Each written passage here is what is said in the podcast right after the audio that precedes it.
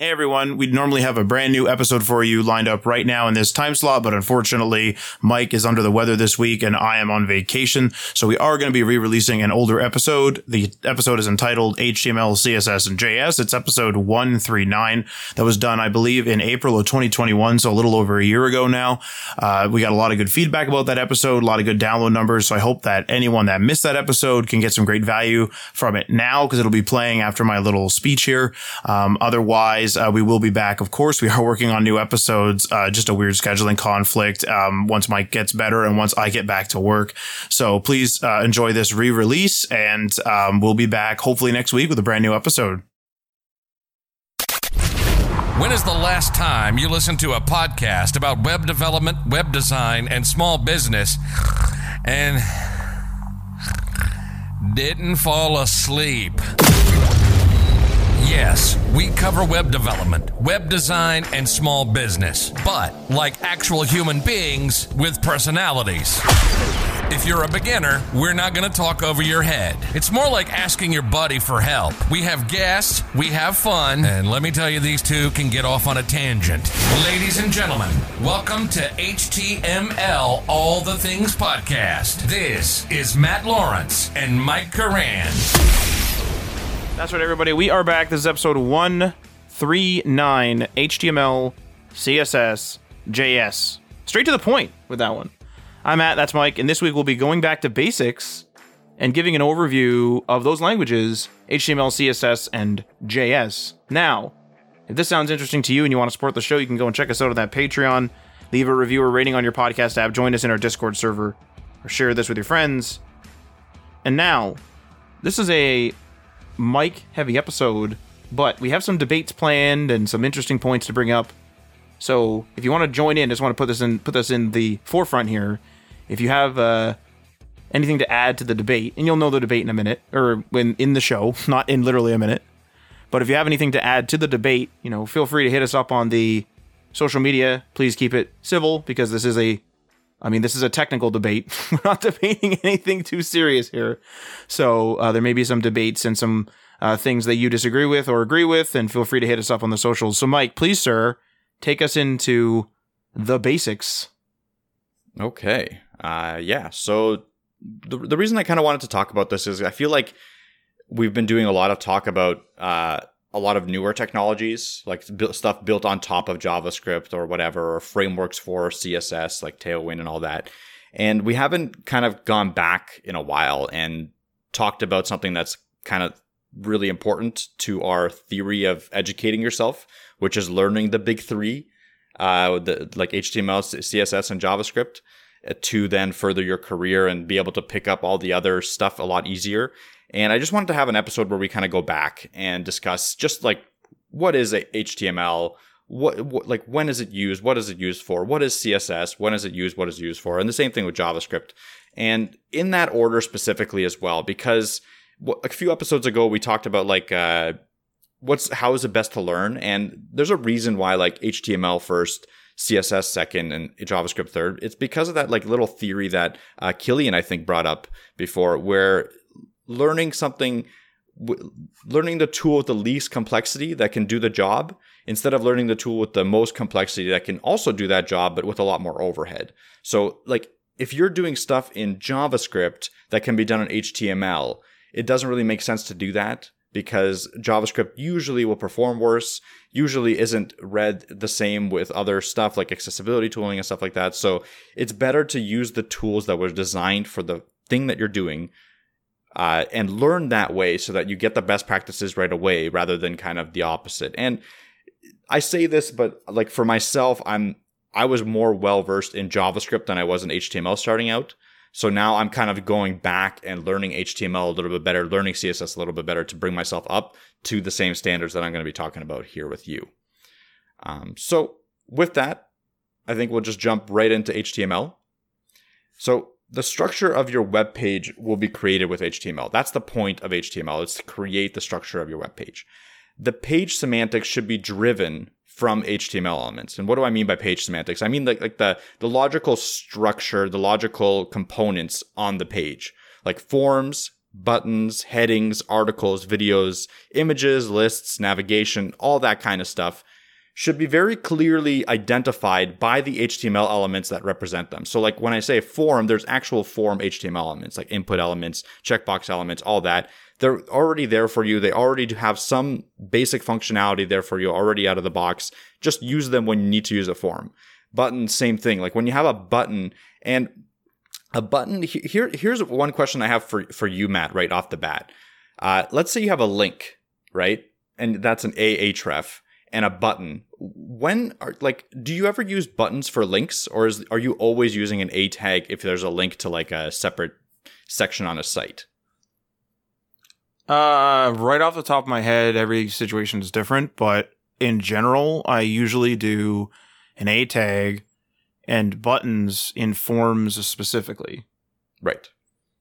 That's Right, so- just what I reach for. Now I I know I could do something different, but that's just what I do. I think that's the right way to do it. So that, that's why I kind of wanted to bring it up is like there are like a button can definitely send you to another page, right? Like a button tag, you can give it the functionality of an A href, 100%, 100% doable. But a, a- like a, a- an anchor tag already has that functionality built in. You don't have to do anything special with it. Like you don't have to, you know, link it with JavaScript. You don't have to do a programmatic navigation with an A tag. So when it's just a link, you got to use just an A tag. When it's a, a button is like you're submitting a form, you're doing some sort of functionality like popping up a mode, a module, you're, uh, you know, um, recon- like manipulating some data and outputting some sort of con- con- conclusion. Those things are buttons. So that's what I mean by the semantics. So like when you're when you're designing the logic of your page, use the proper HTML tags that fit with the logic. Like there, like I get, like I said, there's like the headings tag. Headings is another big one as as well. Actually, something that I've noticed that I've struggled, not struggled with, but didn't even know about until like a few weeks ago. Even every single HTML page should only have one H1 tag to represent its actual like this is what this uh, HTML page is about. Like if this if the if the HTML page is a contact us form, then the H1 tag would be the contact us, right? So that when a screen reader is reading it or when an SEO uh, engine like a search engine crawler is reading it, it knows exactly what that page is about right away. If you have multiple H1 tags on a page, right? Then it can kind of muddy the waters for the crawlers and for the accessibility readers, screen readers. Now there are some like um, there are some like exceptions to that rule. I think if you have a single page website where you have, you know, the contact us form, the about us page and everything all on the same page, I believe, and don't quote me on this, is something that I'm still trying to figure out. And if, if someone has an answer for this, let me know. I believe each one of those sections can be an H1 tag. But usually it's one H1 tag per page and then like up to, you know, four, maybe six H2 tags depending on each section. So each section should have its own H2 tag and you shouldn't have like you know and then after after that you kind of go down to h3 and h4 and h5 as you do as you break it up. But they're not h the h tags aren't really designed to be the styling of the thing. It's actually designed to be the semantics of the page if that makes sense. So with that there's a there's obviously a bunch of other tags like videos images lists navigation all that kind of stuff. Like there's there's there's literally way more than that even. Uh, stuff like i think articles and sections and stuff like that. Like there's so much that i i've never even used. Um, but apparently like again you're using them will make it a lot easier for accessibility tools and search engine routers to understand what your what your page is about right off the bat without even having to like you know guess what this paragraph is about and without, having to guess what like the whole concept of your website is about. It can just use your semant your html semantics to have a get a good idea right off the bat. Well, here's here's the thing too is so I I've been I've been uh, a few weeks ago like I kind of just dabble in like research at night type of thing. And like I'll research different things that I'm interested in that like can't be on the forefront of what I'm doing and like just due to time. And so I just started sort of dabbling in because I I- I've, I've mentioned this a thousand times that I I'm like a jack of all trades. I have to jump around so much that I can never master or even really get good at a lot of different things because I'm just running around being multiple hats in the company. And um, I started like looking up more. Um, I don't know really what I was searching for at this point. I think it was like more simplistic ways to do things, more proper ways, I suppose, to do things. Because one of the things that Mike and I are looking at getting into is just sort of getting a little bit of uh, passive income going from possibly selling templates down the road or something like that.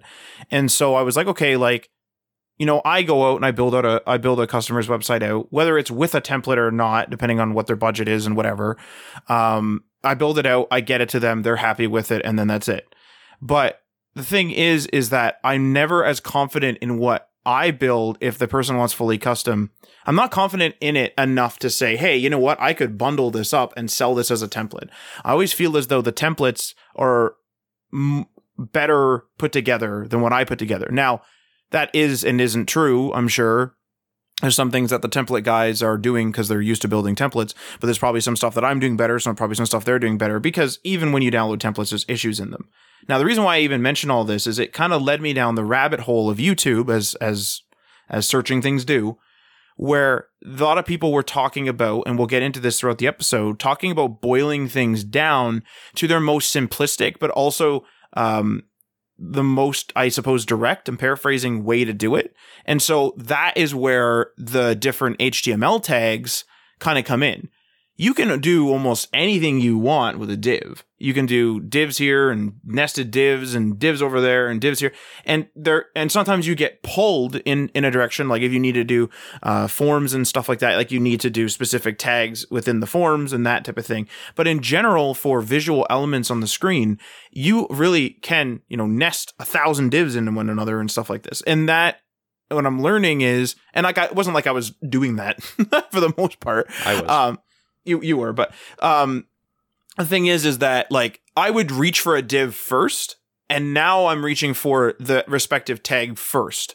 So the thing is, is that like I'm learning, um, I'm learning that like less is more, and you should just boil it down to boil it down so that your HTML again I'm paraphrasing these videos because there were several basically uh, boil it down to be the most simplistic uh, layout because that's what the HTML is for the most simplistic layout so that I can look at it and say oh this is a div fair enough this is a div it's a content block inside of the div has a video. Like instead of me being like what's this link here? and like try to figure out what the hell's going on because i like hacked a div to do this and that with css and everything else i can just it's more simplistic to have like oh here's my nav tags. Clearly this is my nav bar. Stuff like that. And whereas a lot of the time i was using the correct tags a lot of the time you know i wasn't. And so i understand like oh there's you know there's function behind these things and it helps accessibility so why wouldn't you do this? This is but this comes back to that thing that we had a talk with i think it was killian actually where you know when you're a person that's learning right off the bat you can't be you can't have like the book thrown at you figuratively. You can't be like hitting the html the css the js the accessibility the responsive there's no way and so and so like because it's because something like accessibility, something like proper formatting, something like using the proper tags comes with time, comes with skill, comes with practice. And there's no way you're going to be able to do all that because the instant you learn the power of a div, you're probably going to be like be like uh, us and just rip in there with a div. Now I've been, like I said, using that less and less and trying to use more uh, simplistic systems. Or more recently, I've been using a fair bit of templates which handle that for me. Um, but the thing is, is like you need to keep in mind that HTML, where it it is the layout, whether where it is, I would say the most simplistic of these three, or one of the most more simplistic things. Um, it's still something that needs to be considered for accessibility, but also for readability for you going back to the code, for other team members going back to the code. You really just need to boil it down so that you're not being like div, class, navbar, which I've done a million times. You need to start using things like the proper navbar tags. And that way, that way it helps, like, like Mike said, the accessibility, but it also helps you and I'm, just reiterating at this point, but it also helps you if you're going back, you're not like control F, where's the nav bar class? Like you know where the nav is. And if you have an IDE that's set up, you know, to read HTML, you can collapse your nav bar probably to be like, oh, I don't need to touch my nav bar. I'm just trying to fix this content block. And you can just collapse the nav bar, you know, quickly visually, and you can see exactly where it is. But if you have a class that's like, you know, div class nav bar, sure, it might be easy enough to find. But what happens when when someone doesn't name it that? What if someone names it nav? What if someone names it bar? What if someone names it navigation in the class name, right? It's up to them. Then you have a problem where you're like, where the hell is the nav bar?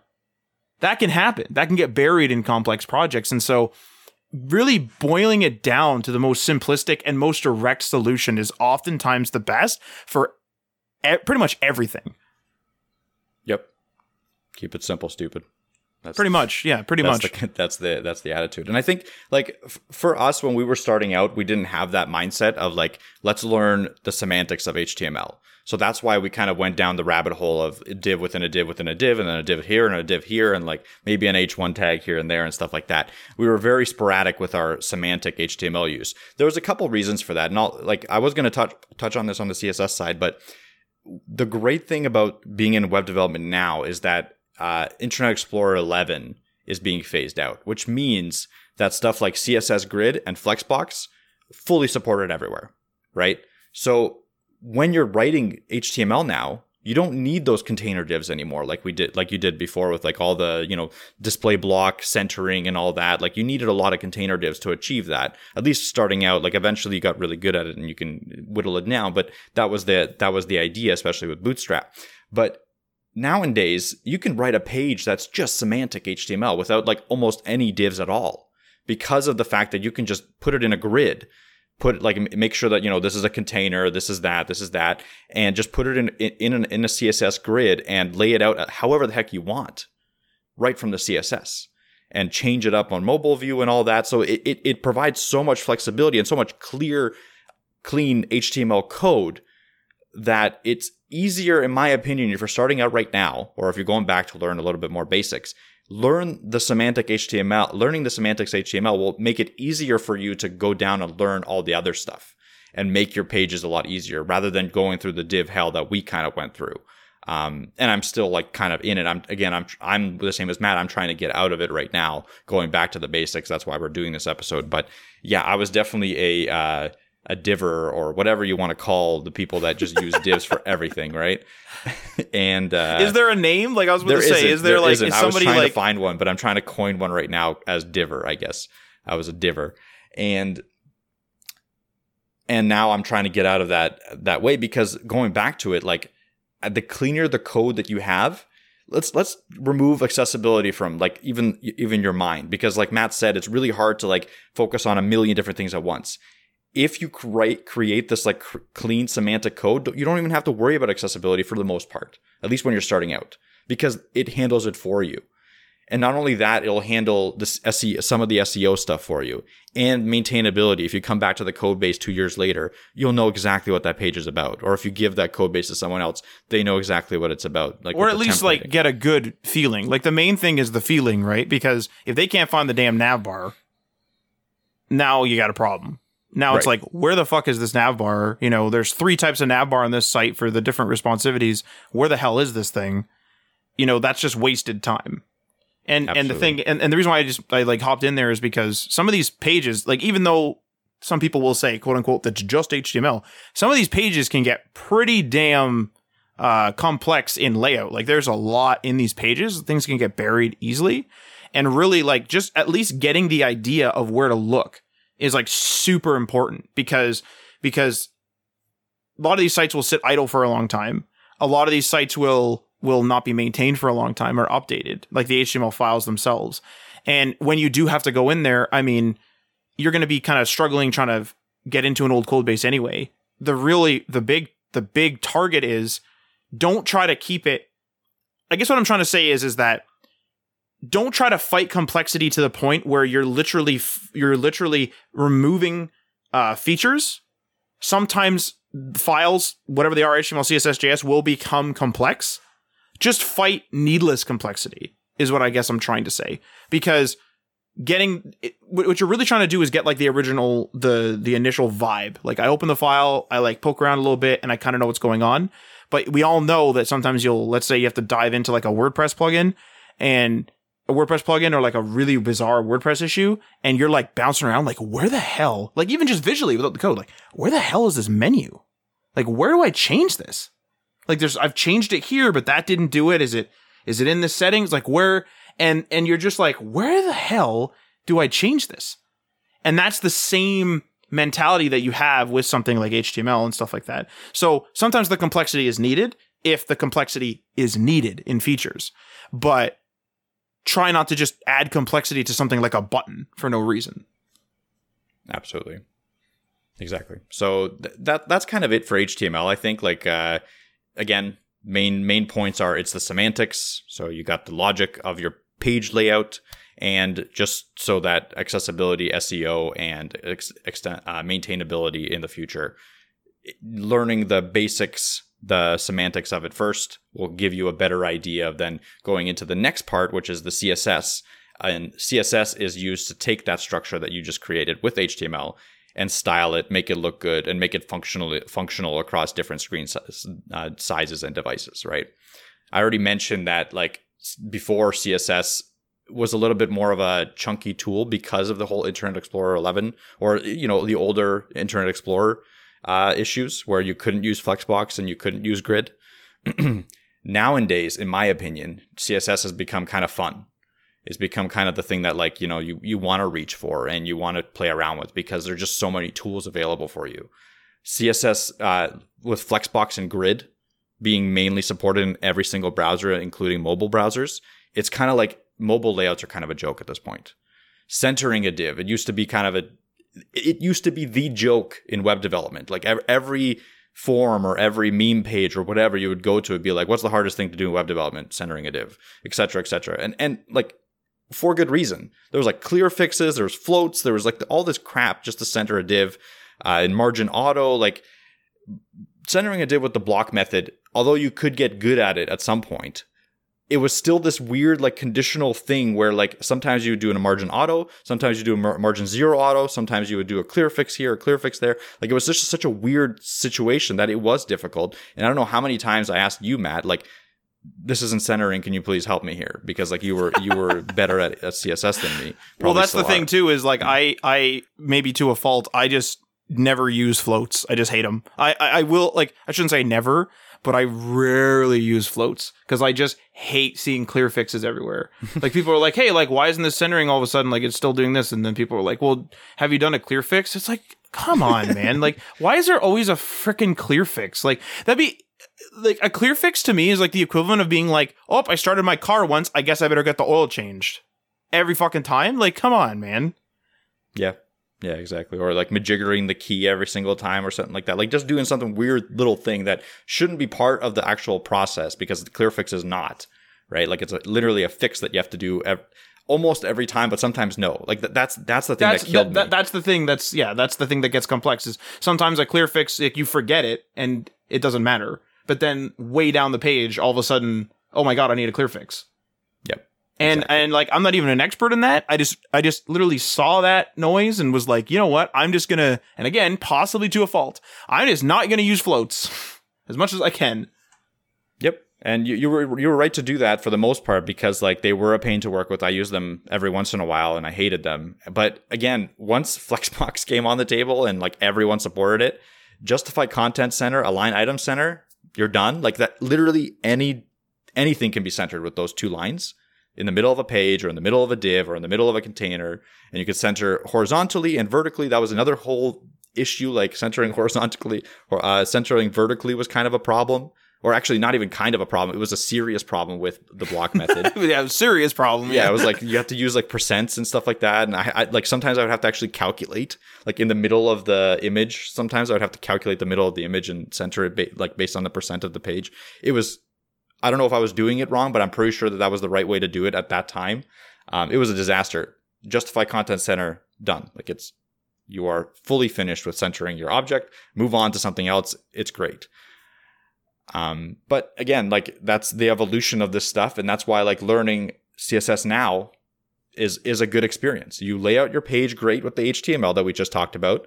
Then you go in and you kind of just use the tools that are available for you, uh, like you know, uh, like I said, Flexbox and Grid and the CSS. Quickly get the layout done, and then you move on to the more complex stuff, right? And the more complex stuff uh, with CSS, usually is something like CSS animations. And this is something that also has gotten better over, over time. um, has required less use of libraries, has required less use of JavaScript because now you can do a lot of like stuff with keyframes. You can do a lot of stuff with the transitions and keyframe combinations. Um, you can do stuff with uh, selector effects. So like if you hover over something, tar- like start a keyframe, you can do a bunch of things without having to rely solely on JavaScript to even do like complex animations. Like really nice smooth animations when you're entering like a certain element like a, a certain uh, sp- spot on the page you can do with css you can do css on load um, and stuff like that. There's still things like that you would need to reach for in javascript maybe like adding a class or removing a class sometimes uh, as simple as that could enable a lot more functionality with uh, animations but there's just so much that css css animations can do and they are pretty performative like uh, especially compared to like the jQuery animations that were that I was doing back in the day with like just show and hides or uh, fade in fade outs. Um, they were a little bit chunky and like you know they they sometimes had some stuttering. Nowadays, it's really easy to set that up in CSS, have it perform really well across all devices, and uh, not have to even touch JavaScript. Now here here's here's a question for you actually, Mike. So like you know keyframes and stuff like that, that's great and I agree, you know, CSS, you can get in there and like really kind of like get the bulk of it done, the layout, and then you have that polish phase. That's kind of what I want to talk about is that polish phase. So the polish phase, like Mike touched on, is the transitions, maybe uh even changing things like hey this looks kind of weird whatever and there's like but the, it's like making it nice maybe there's fade ins maybe there's fade outs or you know better hover effects doesn't matter so i really i want to ask you kind of a question mike so i have a problem and this is not just with stuff that i build this is with just stuff like other websites uh, that I see, whatever. And this is on phones, like my phones, my computers. I have a couple computers, whatever. I have like terrible performance, terrible CSS animation performance. But here's the thing I get it to an extent. So if I, let's say, I load in and a just total simplistic, a red circle is going to go from left to right far left of the screen, right to the like. That's it. That's it. So I do keyframes. I can do transition. I don't care what I, I don't care how you do it.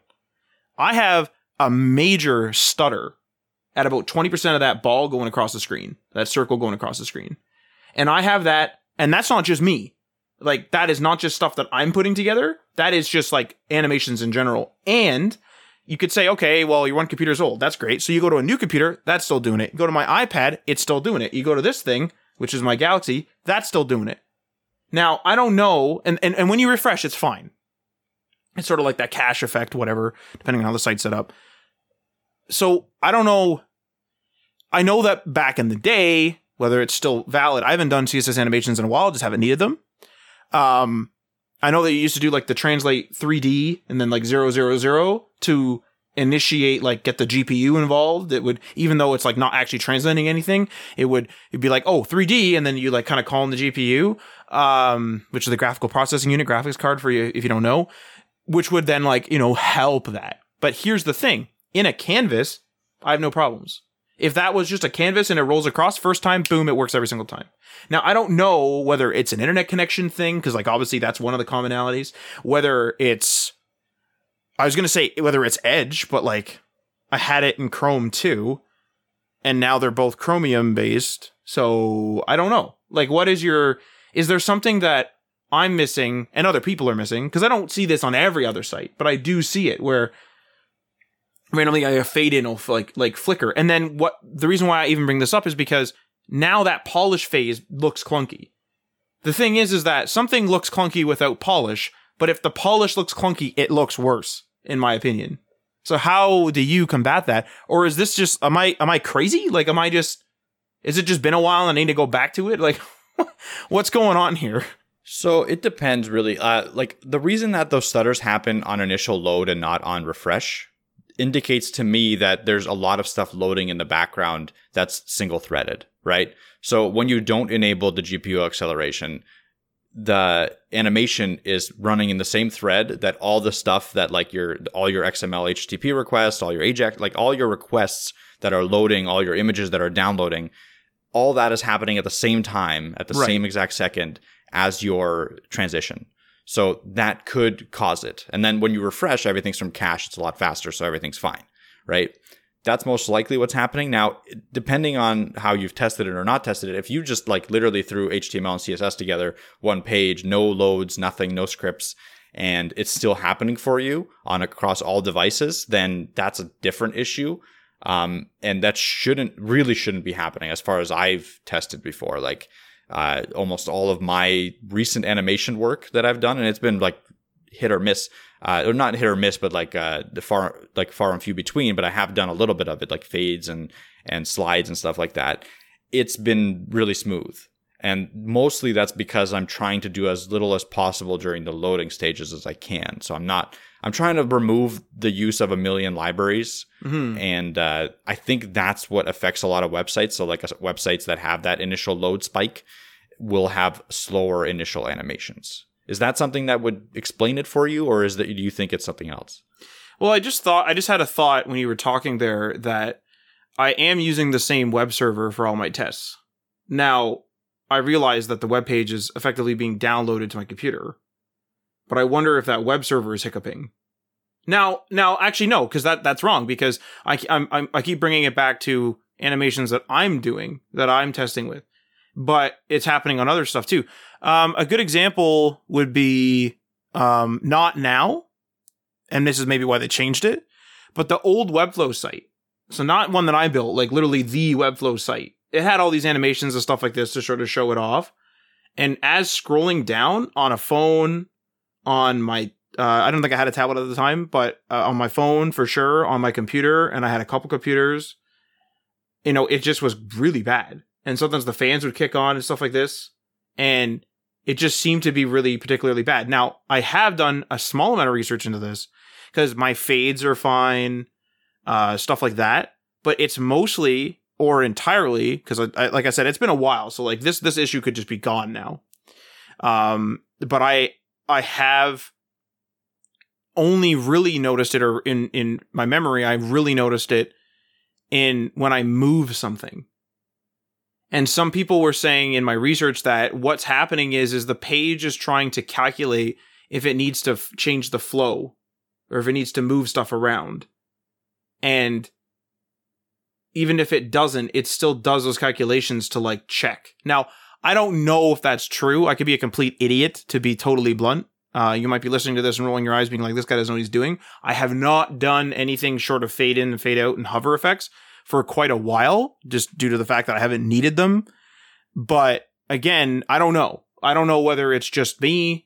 Because the thing is, is that I I'm a fan of the the polished look where you know how when you have like a, an app that's being advertised to you on say something like Instagram, and you know how they like a, good example is that new birdhouse thing that they've that's that's come out where it's called like Bird Buddy or some some some something, and they like it's like an it's it's on Indiegogo and it's like a birdhouse that like a bird will land on it. It's a picture. There's a camera there, and you get there's an app that shows up and it'll say like, hey, you have an, you have somebody visiting your bird thing, and you can like take a picture and stuff. Like I'm not gonna get into it. The point of the matter is the app demo they show is like super super super super smooth.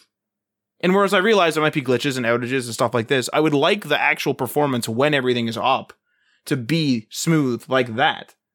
Because it's like it's not like I'm initiating a weird motion. I'm saying, hey, move this red circle to left or right. And it's just like it's like and goes about 20% and eh, oh, little like skip frame and then it keeps going. Yeah, it's strange. Now, like I said, this has been a long, long damn time since I've really tried it. It could have been something like because I was also learning back then too, so it could have been something I was doing wrong, um, or what I don't know. Obviously, there's limitations to CSS animations to a point. Like, there's a reason why Canvas exists. Like, you don't want to have like fucking things flying in like a like crazy, right? Uh, that like that's fine.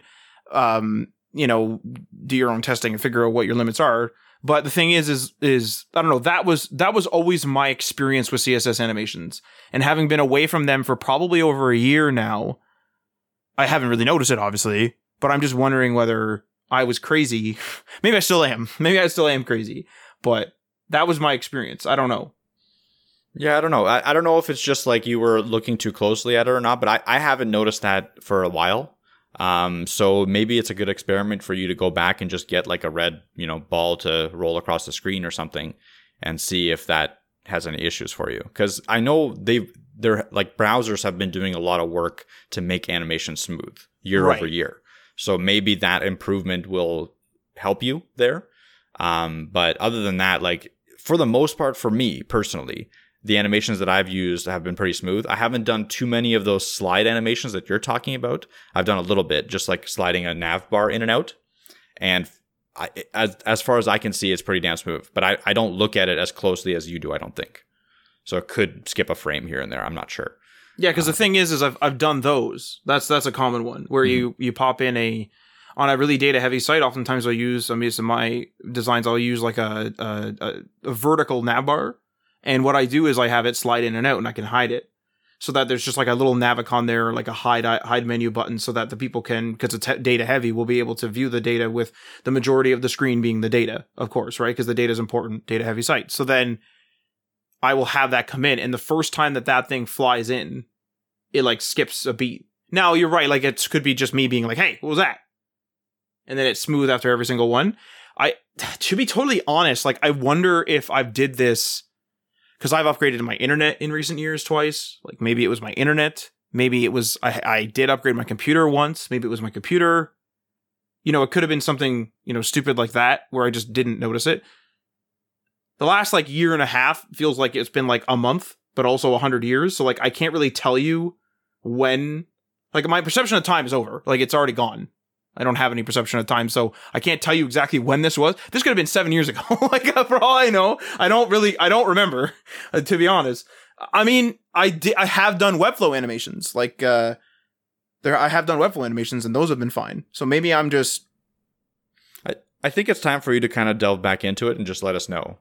Maybe keep us updated. maybe that's what I need to do. Yeah, yeah. just do just do it again over the next like couple weeks and then just like message on uh, twitter and let everyone know what you think because again i i haven't seen that issue in a long time um i think it's been solved and but- and and whether that was on my end or not, yeah exactly who knows like I'm a common denominator. My internet's obviously a common denominator. Devices aren't common, Yeah. but the browser is. Mhm. So who knows? yeah who knows um but yeah with, with that like like i said there's a lot of stuff you can do with this with uh with css animations there's a lot of stuff that you can do with other like um i class and id targeting with like uh selector targeting that's really cool that i haven't really delved a lot into but like you know you can target every nth element of this class with this type and then do something with that element like style it in a certain way or make it animate whatever you want to do um, you can target uh, stuff like th- th- this one. This one was actually interesting. You can st- target stuff like an H an href, an a like an anchor tag with an href attribute that begins with HTTPS, all in CSS, and then do something with it. So like if you see HTTPS like in an href, maybe put like a little lock beside it. You can do that with just pure CSS. You don't have to use JavaScript for that. I thought that was pretty cool. And there's a lot more of that kind of stuff, like targeting certain elements and doing something, like showing or hiding or whatever, um, based on if they have something or if they don't have something, or if they're the like tenth of something or the fifth of something, whatever. Uh, a lot of really cool selectors that you would, I would usually like, you know, reach for JavaScript for something like that, but what uh, what this is telling me is I should go back and learn a little bit more of these uh, tags, a little bit more of this element targeting that CSS already has out of the box. Because if CSS can do it, that means it can do it probably more efficiently. It probably can do it a lot clearer for the person that's reading it, and I don't have to like spin up a whole you know JavaScript function just to be able to target the you know every third element or something. Which obviously JavaScript can also do. That's why I'm kind of comparing it one to one there. You know, it's kind of interesting that CSS has kind of gone from you would see people almost like edge cases or like just as experiments or whatever be like, oh, I'm just going to do this with all CSS. And that was always considered like, oh, you're kind of hacking it together or hey, this demo only works in Chrome. And it was just like almost like cool code pens back in the day. Like, hey, look at this. I did this with only CSS. Now, like some of those features are there and they're like things that you can sort of quote unquote legitimately use or use across browsers now. Uh, like support is has gone up. So it, it's it's interesting to see. It's interesting to see how some of the stuff has been say stolen from JS to almost make it sim- more simplistic. Because it's like kind of doing the hierarchy, right? HTML is kind of the, the most simplistic. CSS is like the second most, and then JS is like the most complex. So it's kind of like some stuff was stolen.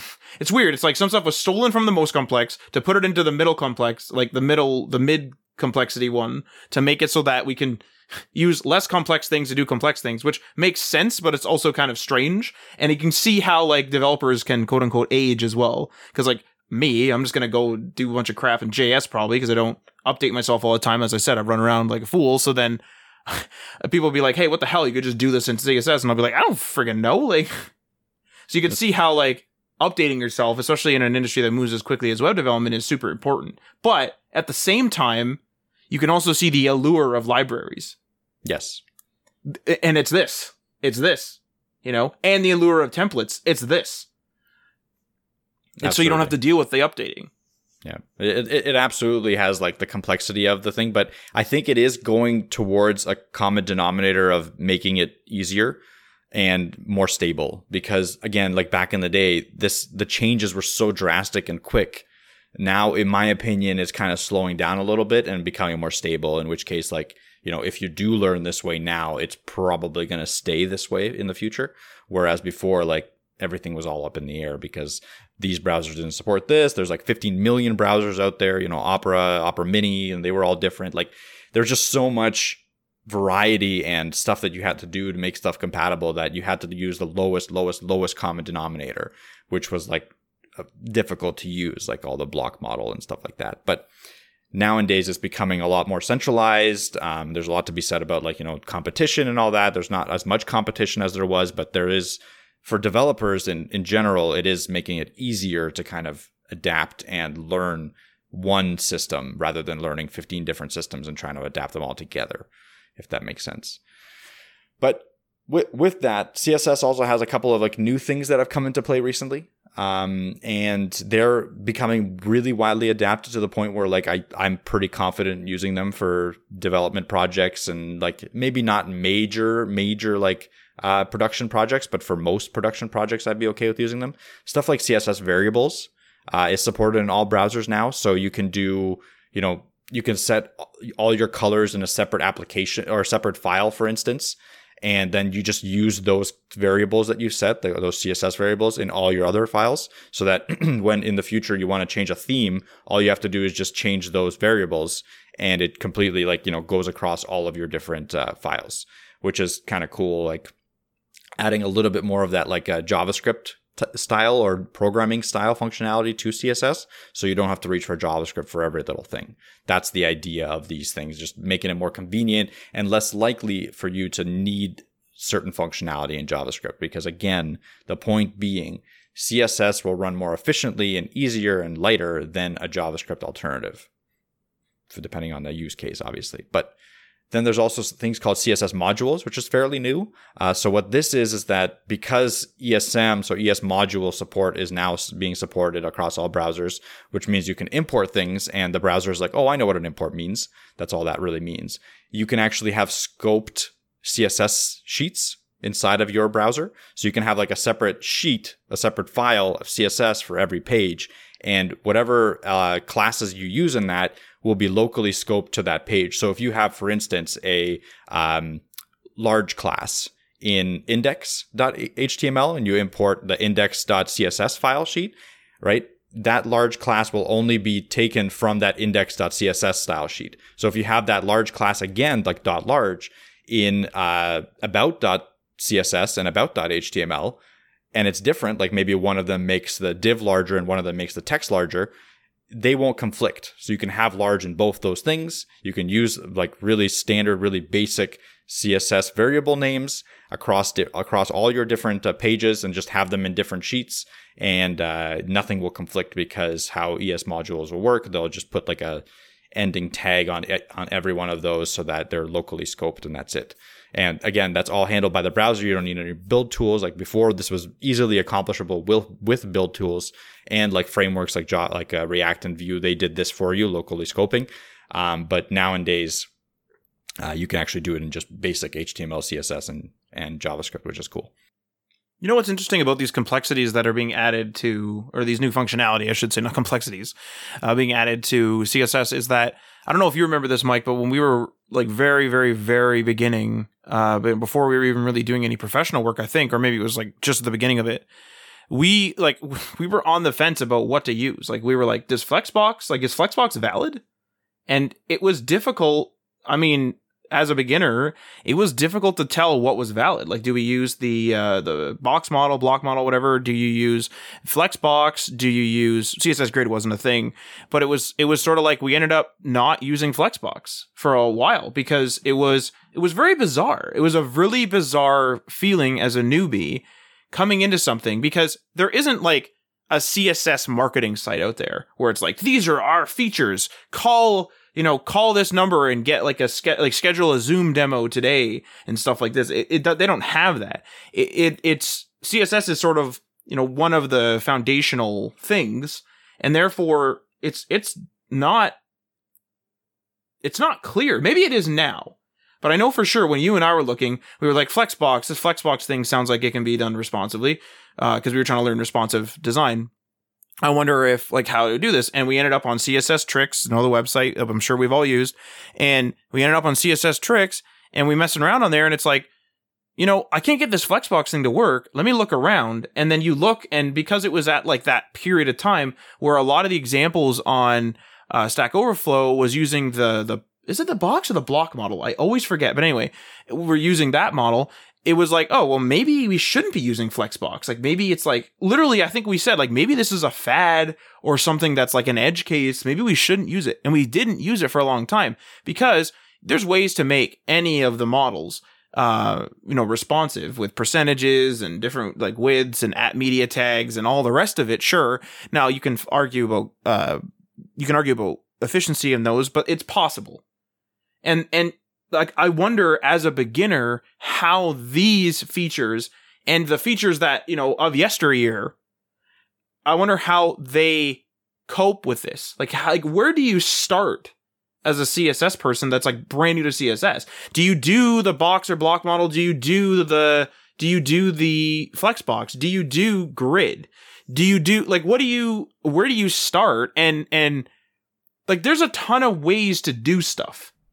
Yep. That's the that's the issue too is that one and I mean one Stack Overflow or any article from any site Stack Overflow is just a really common one can steer you the wrong direction.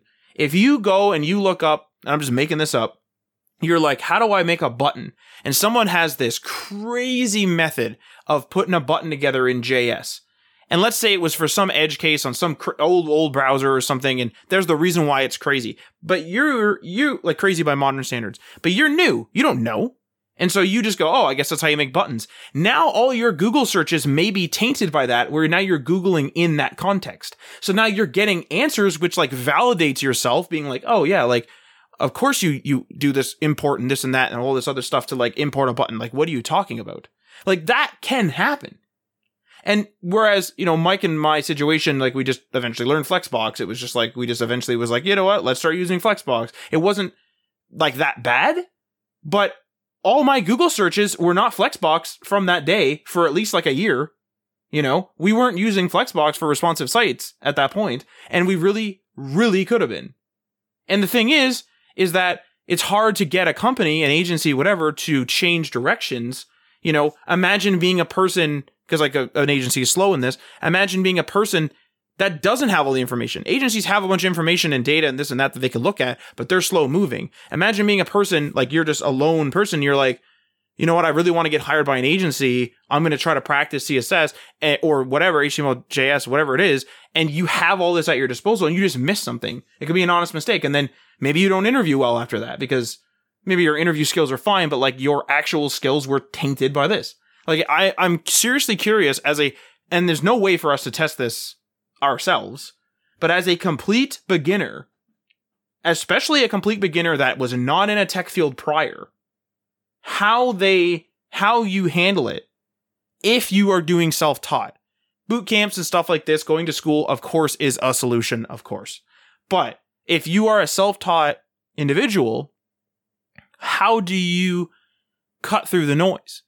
This goes back to the whole thing of like, holy crap, like, you know, there's all these different HTML tags and look at all this thing and I can import modules and like I can animate, but like what's the difference between an animation and a transition and should I be using that and should I, you know, it just gets to the point where it's like, what are we doing here?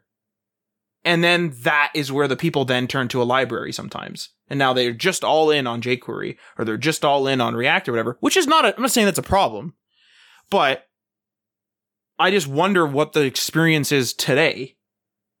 Because back then it was like Flexbox or not to Flexbox. Now it's like, do we import? Do we do this? Like, do we do grid? How's the grid doing? How's that working on IE? Do we use this? Does it do the mobile layout? How does it move over here? Do we have like, like there's so many moving parts now. I just don't even know. I don't even know how we got started. We were lucky. I'm just wondering how the people get started now. By listening to us. I, I mean, yeah, I suppose. yes, but but like okay, so when we got started, uh, Internet Explorer was still fairly popular, right? Like there was no. I don't think when we got started there was even Edge. Like I believe we were on. No, like, when no, we- no, when there was no Edge. Yeah, when we first got started, it was either IE 10 or IE 11, right? So one of those two. We were on eight. Like our latest OS at the time was eight one, I believe. Maybe. Yes. Yeah. no, yeah, that's right. Because I I, had so, an yeah. insider build of Windows 10. Right. Right. And Mo- from Mohawk, right? From our college. Yeah. No, So- no, no. Like I'm in the ins- the Windows Insider program. Right. Yeah. Right, So like I had like an insider, like insider meaning beta Yeah. version of Windows 10 that I was like playing with. Yeah. So there was there was no edge. There was no edge at the time. And the problem was like when we were searching up Flexbox, when we were initially doing the first set of research to decide on display block or display flex, uh when uh Internet Explorer 10 kind of supported it, like it supported it, but there was glitches. Internet Explorer 11 supported it a little bit better, but 6 like anything below 10 didn't support it at all. And that was still like a possibility for us. Like there's still some people on Internet Explorer like 9 and 8 and 7. Like there's still there was still that thing. So we're like, well, we might as well go with the supported model, right? It's like we might as well go with block because that's supported in all the different browsers and that's where we're good to go. And that was the reason. Now, if you look it up now, like if you if you're a new developer and you're in the same spot that we were and you look it up now, Internet Explorer 11 is barely used, right? And it supports Flexbox to an almost full degree, right? It's uh, like its global usage right now is 0.94%. I'm on caniuse.com uh, just just to like make something. Now Edge is it's fully supported in Edge, right? So if if you're thinking like you're supporting Edge, even the older before Chromium Edge, it's supported in that. So you're good there. It's supported in Chrome, it's supported in Safari, it's supported everywhere else. That's where you're like, okay, well, I, I guess I'm just going to use it at this point. Like everyone's talking about Flexbox, everyone's using it, that's it. Whereas when we were doing it, it was kind of like Grid a couple years ago, where like Grid was supported but not supported in some browsers. So you're like, well, I'm going to use it. I might use it for development projects, but I'm not going to use it for anything production because like, what if someone's using it on IE or something like that, or Edge even? I think it, Grid had like minor support in Edge, so you weren't you weren't going to pull for it. So it was again that toss up. Whereas the, the Flexbox model wasn't at that point, so you're like, okay, I'm going full into Flexbox.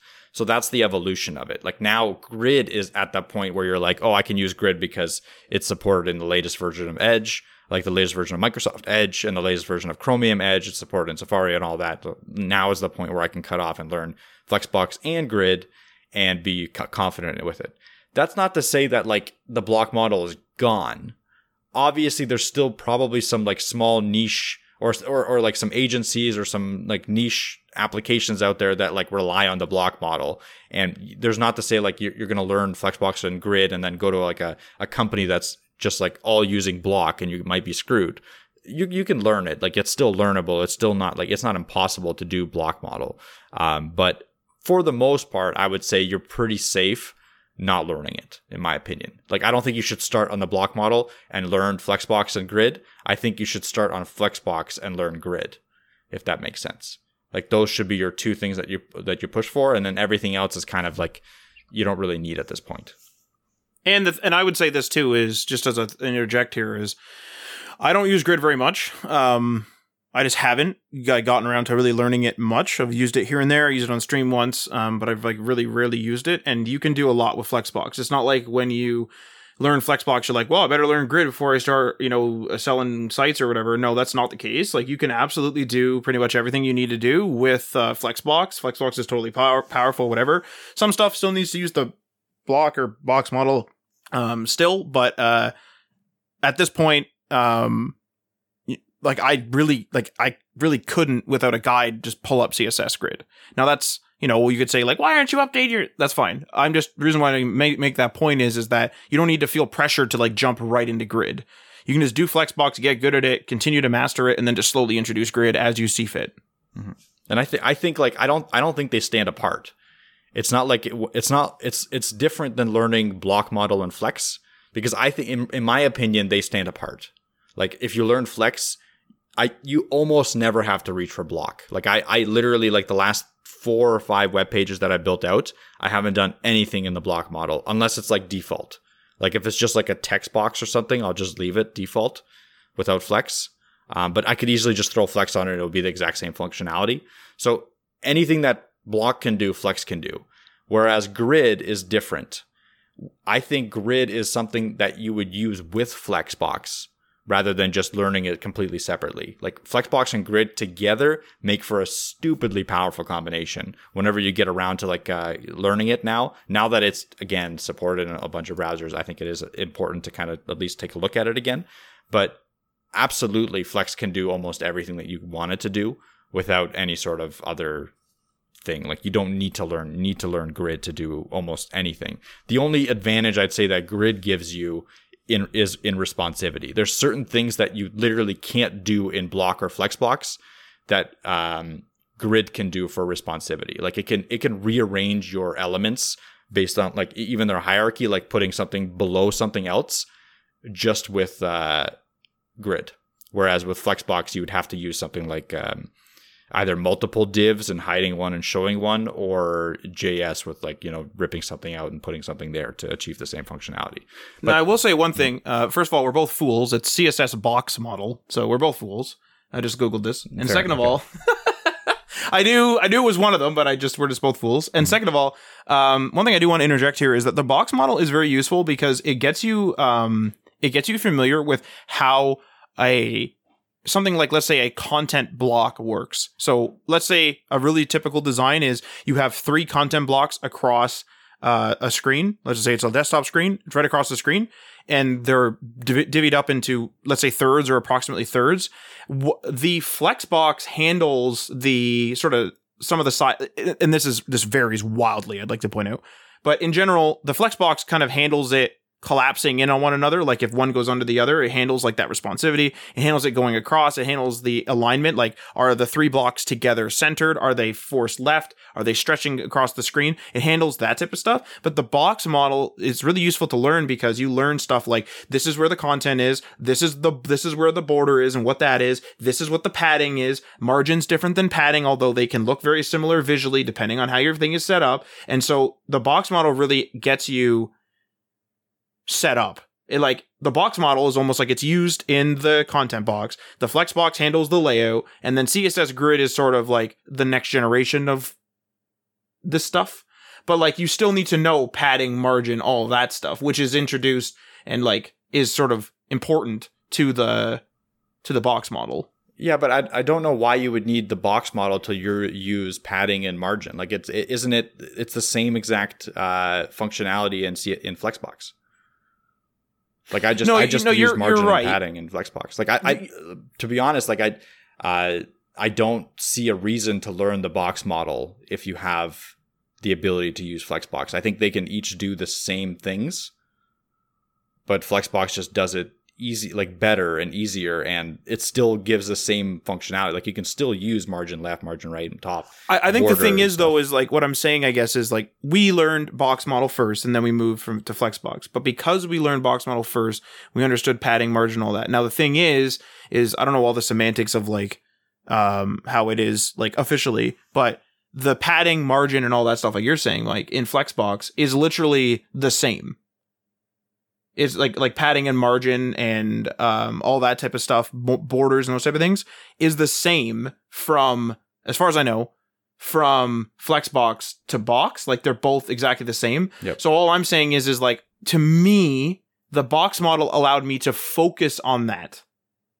Focus on learning what a margin is, what a border is, what a padding is, and like it's pretty simplistic, but like, you know, it takes a little bit to kind of get into the groove. And then when I go to Flexbox, all I'm doing is putting the stuff in and I'm like, hey, why is my title right up against the border of my one of my content blocks? Well, I know from my experience with box model that I use padding. Now you're absolutely correct. You never need to use or like in that instance that I just said, you don't have to go and be like display block and then that's why we keep confusing it with box and block model, by the way. because it's a block. Yeah, I, I, I honestly think that you can you can say it both ways. Like You probably um, can, but like yeah. I, I looked it up and then some some like crazy like or not crazy, but a bunch of other stuff came out that was not web development. But anyway, um, all I did was quickly Google it though. So anyway, but the point of the matter is is that um the box model helped me learn how to manage the stuff in the box. Flexbox helps me move the boxes around. CSS Grid is still kind of a mystery to me. I'm still learning that, so I can't make a full comment on that. But it seems like the next generation for some layouts. But it's almost like if I was to, if I was, this is a personal um, classification of this. Flexbox is for layout. Box is for layout of content. Now I know that some people are gonna be like, "That's too confusing," this and that, but that's just the way I have it in my head. Where I'm thinking, okay, I'm gonna use and again, I'm not actually officially using the the display block in these boxes. I'm just saying that by using that originally when I first learned, that allowed me to focus on those fundamentals: content in middle, padding, like more uh, border, margins. And then that allowed me to then go, hey, you know what? Centering, like Mike said, is a real pain in the ass. And then I went to Flexbox. So in my brain, that's how it's set up. Is that the official definition and stuff like that? No, but it's just something to keep in mind that like the padding, the margin, and all that is virtually if virtually the same, if not the same between the two. Mm-hmm.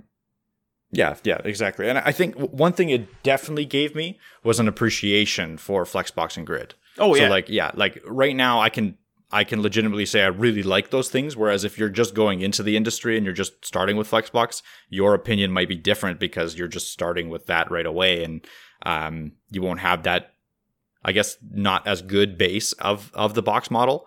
Um, like I don't I I, I don't want to poo poo on the box model too too much because I know you're using a lot of it still. Like you're still using the padding, the margin, and all that. Those are fundamentals that are yeah, in fundamentals, box but I don't think that those fundamentals are part of the box model. If that makes sense, I think they're just something that we used in the box model. No, in, in that, that's what I mean. To be clear, in my brain, Yeah, because that's how I learned it. Yeah, That's how I like see it. Because I've because I went from like forever in my brain, I'll have like a box model module in my head, and Yeah. then a flex box built on top of that, and then if I learn grid or when I learn grid, grid on top of that. You know what I mean? I'm not gonna forget like where the things come from. So that that that's just what I mean. I think. Yeah. And I would say if you're a person that's really struggling with Flexbox, my honest opinion is to just try to do a couple of divs. And I know that I know we've already like like said div is like a bad word and don't use divs all the time, but if you're just learning, I would try to do a div and just align your content within a box with display block, whatever, display inline block, whatever you need, just to learn those fundamentals if you're struggling at that level. Now it is pretty simple. I'm sure you will get it pretty quick, but it's just a matter of like you you know, padding isn't something you always think of. Now it's like a muscle memory for me. I know what padding is. But some people might be like, why would I use padding and not margin? Like, why wouldn't I just use margin and have like a nested div? You know what I mean? Like those are the things that like you would you would weed out if you were just focusing on the the older box model. Because you might be like, hey, like why don't I have a div? And then I have another div for my content inside of that div, and then have that other div just be like background is red. And then the other div like covers the inside of it, and then that's my border. Like people might get into that trap. And so the box model allows you to say, no, I'm going to have one div and I'm going to have a margin property in there. I'm going to have my border properties in there. And if my content is too close to the edges, which is my border in this case, I'm going to put some padding in there. It's just, it's just a fundamental thing that you'll use throughout the other models as well. That's, I think that's all I'm saying. That's just the way I see it in my brain because that's how we learned it. yeah. Fair, fair enough. It's another way of maybe getting past that, like the the basics, fundamental stuff. So yeah, uh, if you're if you're out there and you're having trouble getting those concepts, maybe that's a good way to start it because that's obviously it worked for you, Matt, right? Like so.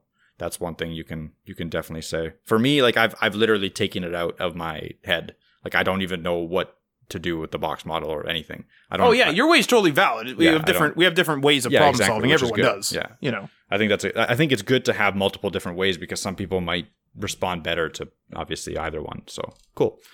Um, I think with that we can move on straight to JavaScript. This the last in this pile of stuff. So we started with HTML, like that's the top of the pyramid. Then we went to CSS, the middle, and then JavaScript's kind of the base, the model, the bottom of the pyramid. Um, I don't know if that's actually a good example because you can definitely still build the pyramid with just uh, HTML and CSS. Like I think there's plenty of sites that you can build that only need those two. And I think that's one of the points that I want to get across today is that there's so much functionality in both those languages, especially when they're combined together and with the new stuff that's coming out, that you should only be like reaching for JavaScript when you need certain things. Like when you need anything that any functionality outside of uh, navigation, right? Like actual functionality. Like with functionality, what I mean is stuff like DOM manipulation. The DOM is like the actual HTML elements. Like if you need to move an element somewhere else on the page, um, unless you're do unless you can do that with responsivity and uh, C- uh, CSS grid, then you can reach for JavaScript for doing that. If you need a, an element to appear on the page that wasn't there on initial load because something happened, that's something that JavaScript can do for you. That's what I mean by DOM manipulation. Then there's API interaction in general, fetching, sending, uh, putting, like all the different things you can do with an API. That's all JavaScript, right? So if you have any sort of external data coming to your website that you need to process, and then display in a certain way that's kind of like always changing. Like it's not just data that's static that's in your HTML page. It's data that like pulling the stocks, right? And you want to display the stocks. That's an always changing data. That's the kind of stuff you're going to need to reach for JavaScript. Um, anything to do with authentication, right? So if you need to log into using Google or you need to log into your backend service or anything like that, all of that has to be done with JavaScript because you need to be able to send the, the, the right information, receive the right information, and then process it to put you somewhere else, right? Um, you can actually do authentication with PHP as well. We're not going to get into PHP in this in in this uh, three, um, and maybe that is kind of a slight against it because PHP can do a lot, but and and you can kind of use it sometimes in lieu of JavaScript. But the modern age development is moving towards a more JavaScript side of things because it kind of takes out one extra element for you to learn. Because even if you know PHP, if you want to be a full stack developer, you're going to need to know JavaScript. And nowadays, if you want to be a full stack developer and develop your own stuff, you can kind of do it with just these three. And you don't even need to reach for PHP if you don't want to because of Node.js and all that. And I'll talk about that in a second.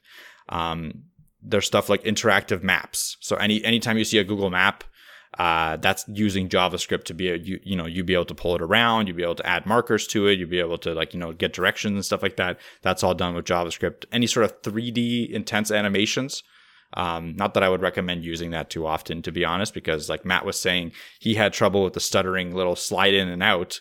Uh, if you're doing a 3D animation on a site that is required to be accessed by a general public, like for instance a government website, you're probably leaning towards the wrong thing. Like you don't want to be showing the globe spinning for no reason, uh, cranking up everyone's battery and phones and stuff like that.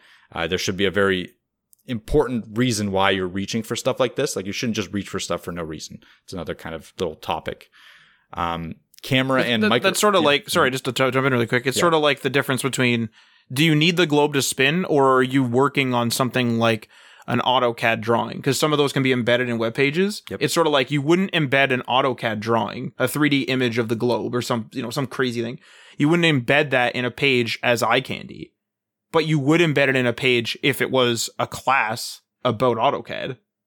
So kind of look at your use case and be like, well, I literally need this AutoCAD thing. Even though, yeah, you know, you could say, well, it's just a GIF or it's just this image that's being animated. It's not quite an AutoCAD, right? But what if it is, like you said, a public government website and there's people coming in from Android KitKat or something? Like, it ain't going to work well for them.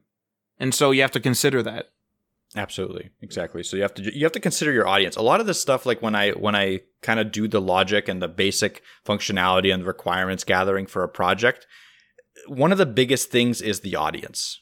And this is a little bit of a tangent, but regardless, it's kind of important, especially with the JavaScript side of things, like what you're pulling for.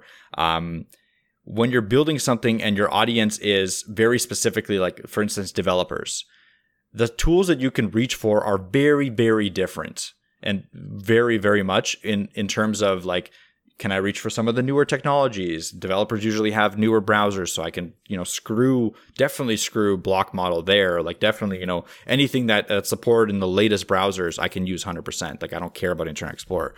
But if you're reaching for, you know, the, the general population and you need everyone to be able to have the same experience, the technologies that you can use start to dwindle down like, like immediately. So like some libraries won't work, some this stuff won't work. Like for instance, I had uh, recently an issue with uh, I have to support Android 5.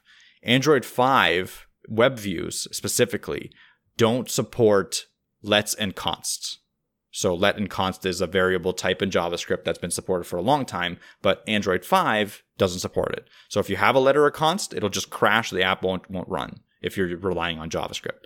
So I was just I just have to use vars for that. Um, then there's a bunch of other stuff that it doesn't support as well. It uses like get user media, like to get camera and microphone access is different on the older stuff. So there's a lot of like backwards compatibility stuff that I have to do to be able to support it. And uh, it's a very different consideration in my head. Like as soon as I know that I'm working on older systems, I'm like, okay, I have to switch off my like, oh, let's reach for the best and latest and greatest. I have to go back and reach for old JavaScript like old stuff that I you know that I was working on six seven years ago, and uh, just do that, or or like older older versions of jQuery because even newer newer versions of jQuery will kind of fail in some in some cases. So that is a really important concept to get across because when you're first starting out, when you're first building stuff, you're kind of usually reaching for the latest and greatest.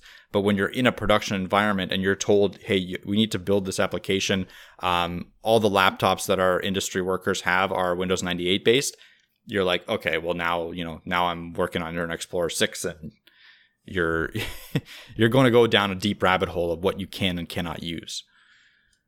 And those are those decisions will have extreme ramifications on the uh, the actual technologies that you can build.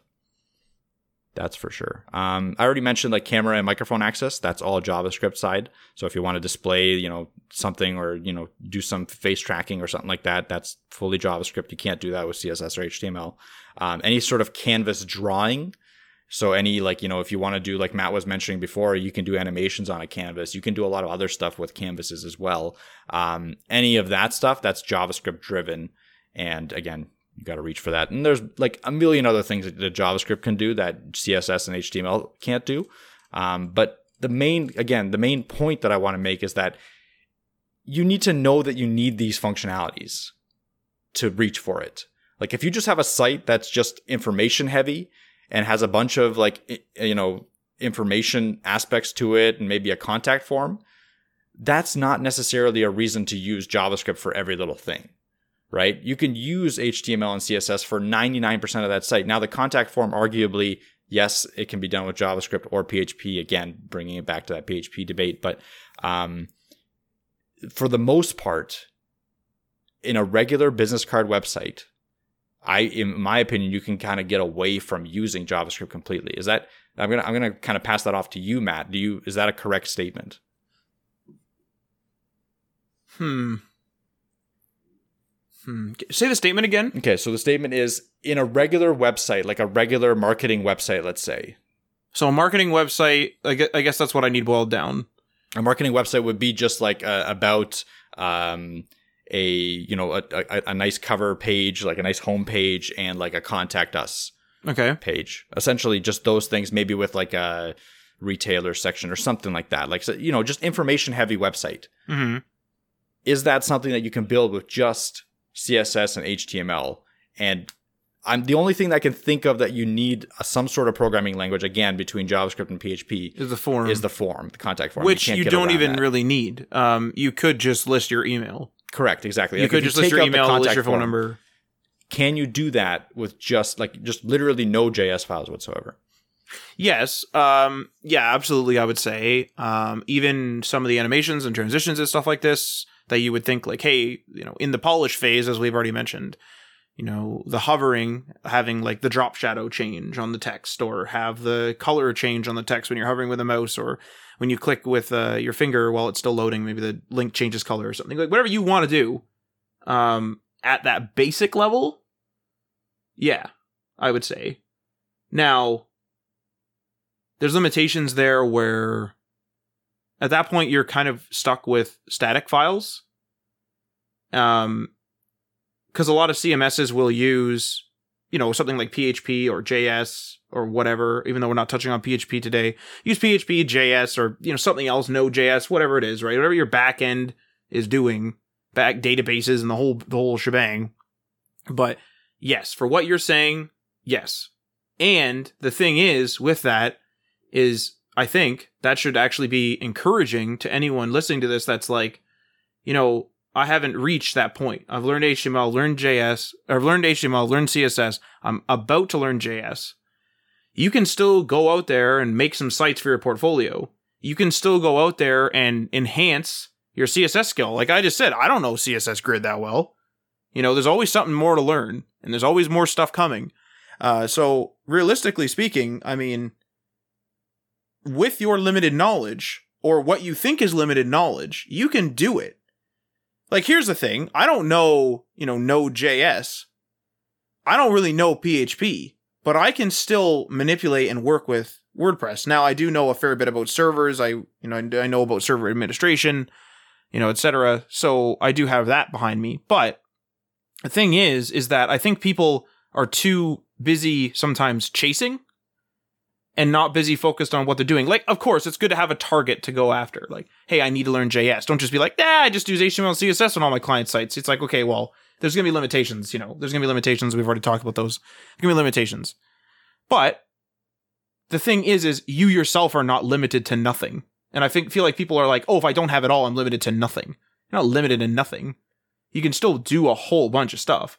You can make business card websites for people. You could put your own uh, templates on GitHub if you want to give them away. You can do it for your portfolio, start putting it on Instagram. You could do whatever it is that you are trying to do within the limitations of your skill, of course, but it's not like there's nothing to be done. And I think that's really important.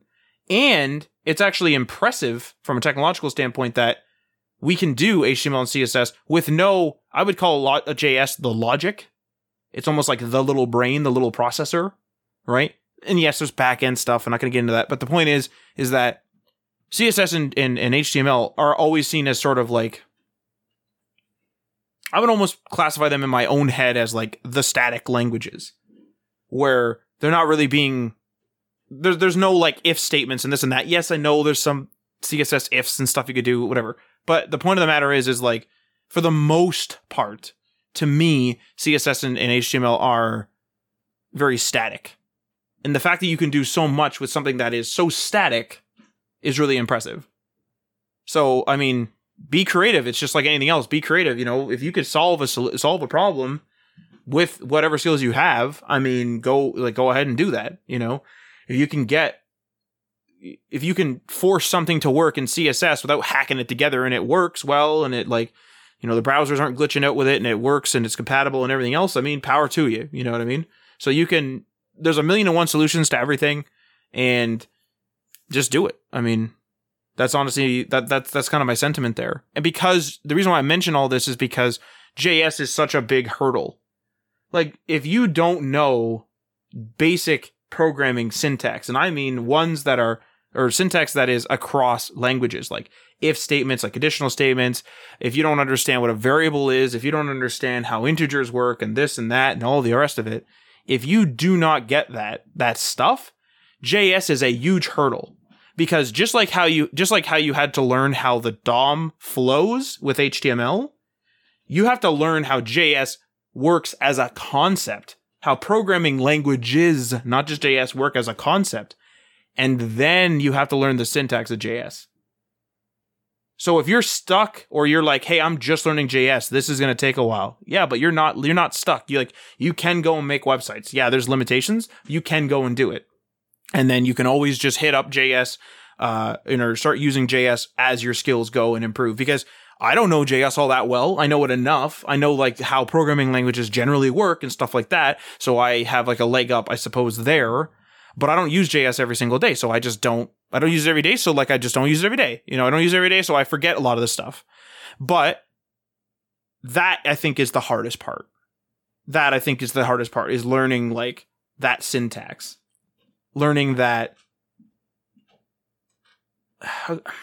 learning the what would you call it mike it's not it's not the JS syntax. It that's the problem. It's no, like it's, it's it's programming. Like you you, you nailed it. Like lear- learning, getting your head around a language or programming as a concept is difficult. The initial hurdle is an actual hurdle. Like it's legit. Like you don't understand, you don't understand, you don't understand, and all of a sudden you're jumping and you're like, oh my god, I understand now. And then that after that initial hurdle, everything is kind of like a little bit downhill and it, it's more understandable. It's not easy by any means, but it's way more understandable. But you have to have that aha moment. Mhm. Like Yes, everyone that I've way to talked to, everyone that I've talked to in, in programming has had that like, oh, okay, that's how programming is. And then everything kind of starts going into place. But until you have that moment, it's difficult, like really difficult to the point where like I had a few people in my university courses, my programming, like, you know, software engineering university courses, by the end of the courses, they still did not know how to program. Which is mind boggling, right? Because they were in a software engineering program, but they just could never get past that hurdle. It's So because they- they, they memorize, right? Like in Yeah. school, you, it's it's possible if you're good at it. Uh, Not in all cases, but it's possible to memorize enough to pass or even do good. Yep. Exactly. Or and rely on like group projects, right? Like group projects we always had we always split up essentially into the people that could program and the people that could write. And then like so the people that would program yeah, and then the people that would write would just do the documentation side of everything and then the people that would program would actually do the project. So that's always like essentially 99% of the projects were always like that. I only one time in my or a couple of, uh, maybe like two or three times in my uh, university career did I have a partner that could actually program which was interesting. Okay. Yeah, it was Interesting. interesting. Yeah, it was an interesting concept. But like I said, like it's just not it, that initial hurdle. It just it has to click in your head, and it's really difficult to describe that to someone that's either it's already clicked or it hasn't clicked before. But it's just it's one of those things where you just kind of have to grind it out and understand it and try and try and try and get get better at it until it clicks, and then and then it's like okay, now I can do it. Like now I can learn, now I can understand, and everything like that. You just have to grind out that initial start. It it's it's a good comparison if you take it still in tech, but you take it out of programming. It's the same thing as IT. So you may not understand the, the intricacies of the of a company's uh, or of a computer's issues. You might not understand the intricacies of like, or you might not even understand the, the hardware that's in there. Like you might not be informed that it like what what GPU is in there, what CPU, whatever. But I mean, I'm sure it's the same for Mike because we worked in IT. It comes to a point where someone has a problem and you have two or three potential solutions in your head, and whether they're all wrong or whether they're all right or whether whatever, the fact that you have those like estimates or educated uh solutions in your head means that you've kind of quote unquote made it. Like it's like a muscle memory now. And it's the same thing with programming where you might be like oh i can put an if here blah blah blah and do this do that. And the thing is is like you can refactor later and whatever but the point is is like if you can come up with a solution in your head without being like well do i use ifs to like that's the big question right? Like do i use ifs to control this button that should like once the once the solution becomes oh like should I use some ifs here? Should I use this here? Should I use this here? Like you have a bunch of like ideas in your head that that then you're like, oh yeah, boom, like you kind of get it. You kind of get the idea. Exactly. Um, yeah. So with that, uh, we're just going to round it out a little bit and finish this off. Uh, turn into a longer episode than I was expecting, but that's good.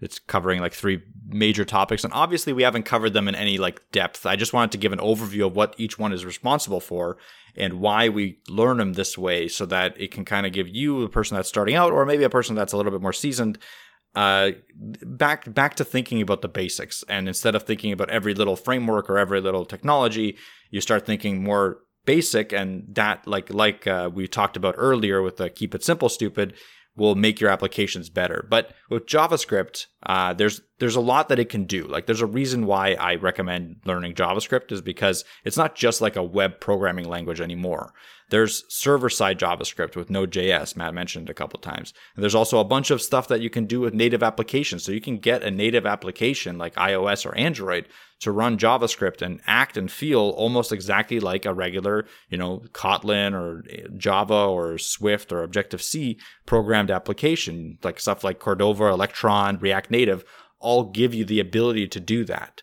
And learning JavaScript again gives you the interoperability to do tooling, to do native apps, to do websites, to do uh, business, you know, applications, inter- intranet applications. It's just it's so flexible, and there's so much room for it to even to grow even further that it's just it's kind of like it's the end state of a web developer.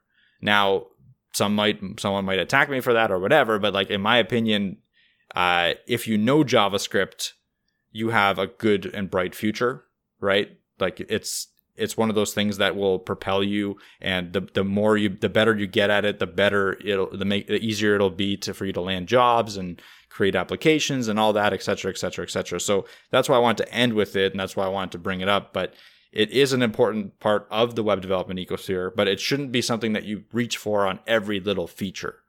Like there should be a natural progression of like can html do this? No can css do this no okay i'll do it in javascript right that's that's kind of the the hierarchy that I wanted to instill in this. But JavaScript is still super important and super powerful, like the stuff that it can do. And then service workers make it even more powerful. And then like WebAssembly, like there's just so much that it can do. So um, I think I'm going to leave it at that. We were going to have a little debate at the end here, but we've kind of gone really over time. Uh, and I think we'll leave the debate maybe for like uh, either a pre-show or a or a web news or something like that because we haven't done one of those in a long time.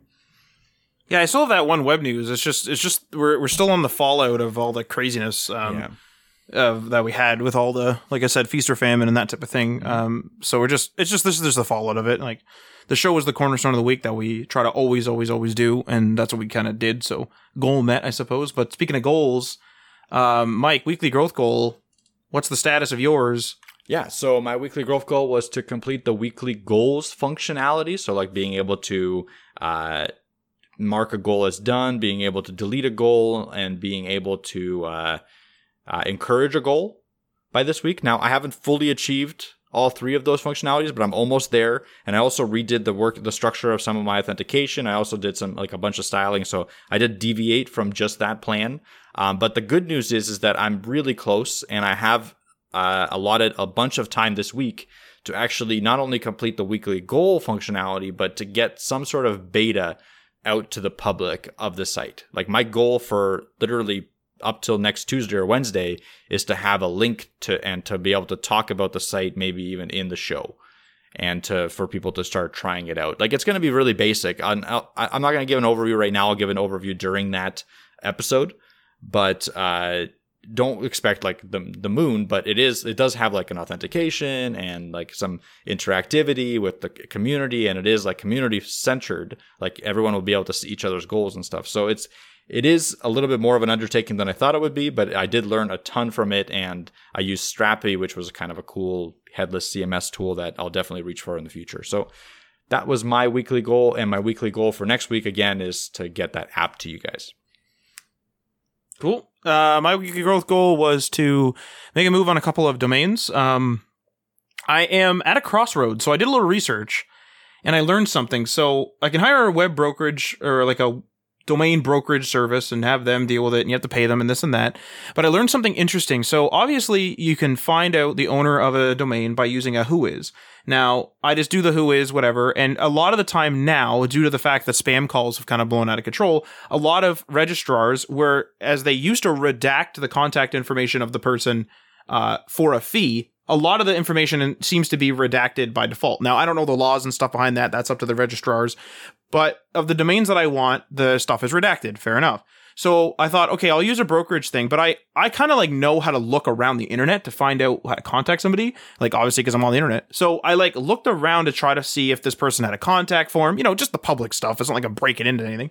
Just looking at, you know, does this person have a contact form? Who owns this? What is the path? Cause this website was purchased at one point and like where's the company's at and stuff like this. And, um, I found nothing. And then I looked up what at one brokerage service and they said we're only going to use public records to determine if we can figure out who this is. And I thought to myself, I don't know whether I want to pay this because in this particular particular brokerage service, it's 200 and some odd dollars to pay up front. Then it's 20% commission on top if they if they get it. But now they do handle the, the, the transfer. But I learned something interesting. In the Whois, you can determine the registrar generally of the domain. Is it Network Solutions? Is it GoDaddy? Is it whoever? Here's the thing a lot of these services, a lot of these registrars have their own Whois.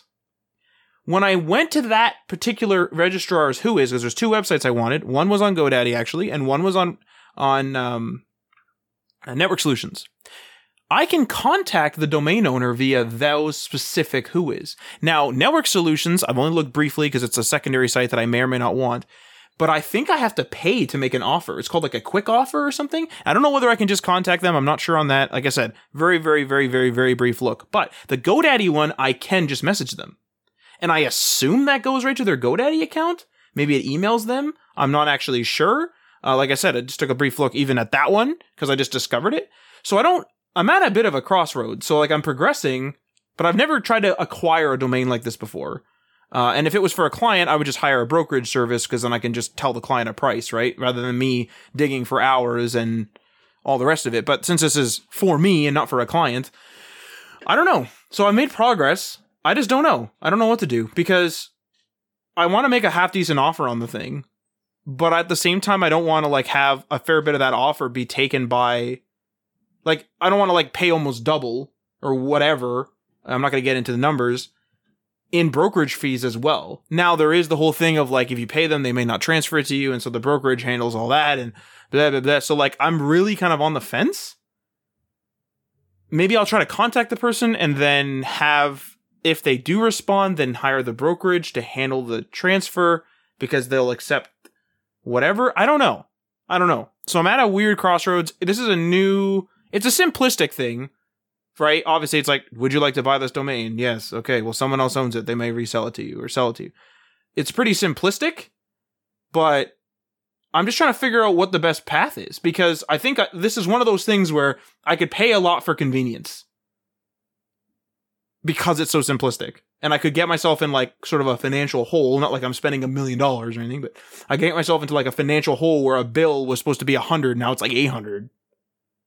So I don't know. Uh, uh, that's where I'm at. So I don't know if any of you guys have uh, experience with purchasing domains, uh, please let me know. Like, please let me know what your experience was, whether you suggest a particular brokerage, whether you suggest using this like Whois trick, which I had no idea existed, um, for like using specific, specific Whois. Uh, but yeah, if anyone has any ideas or whatever, uh, please, you know, let me know. Um, I'm not to divulge the domain names because I don't want people to go after them.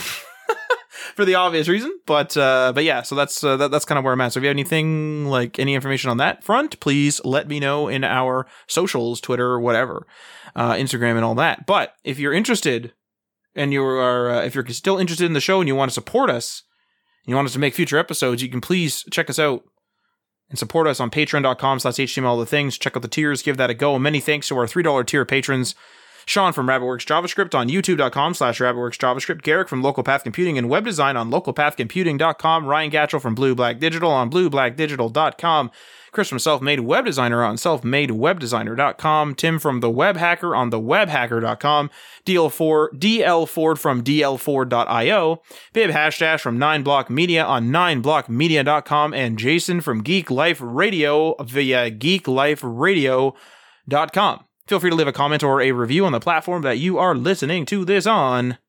And we are signing off.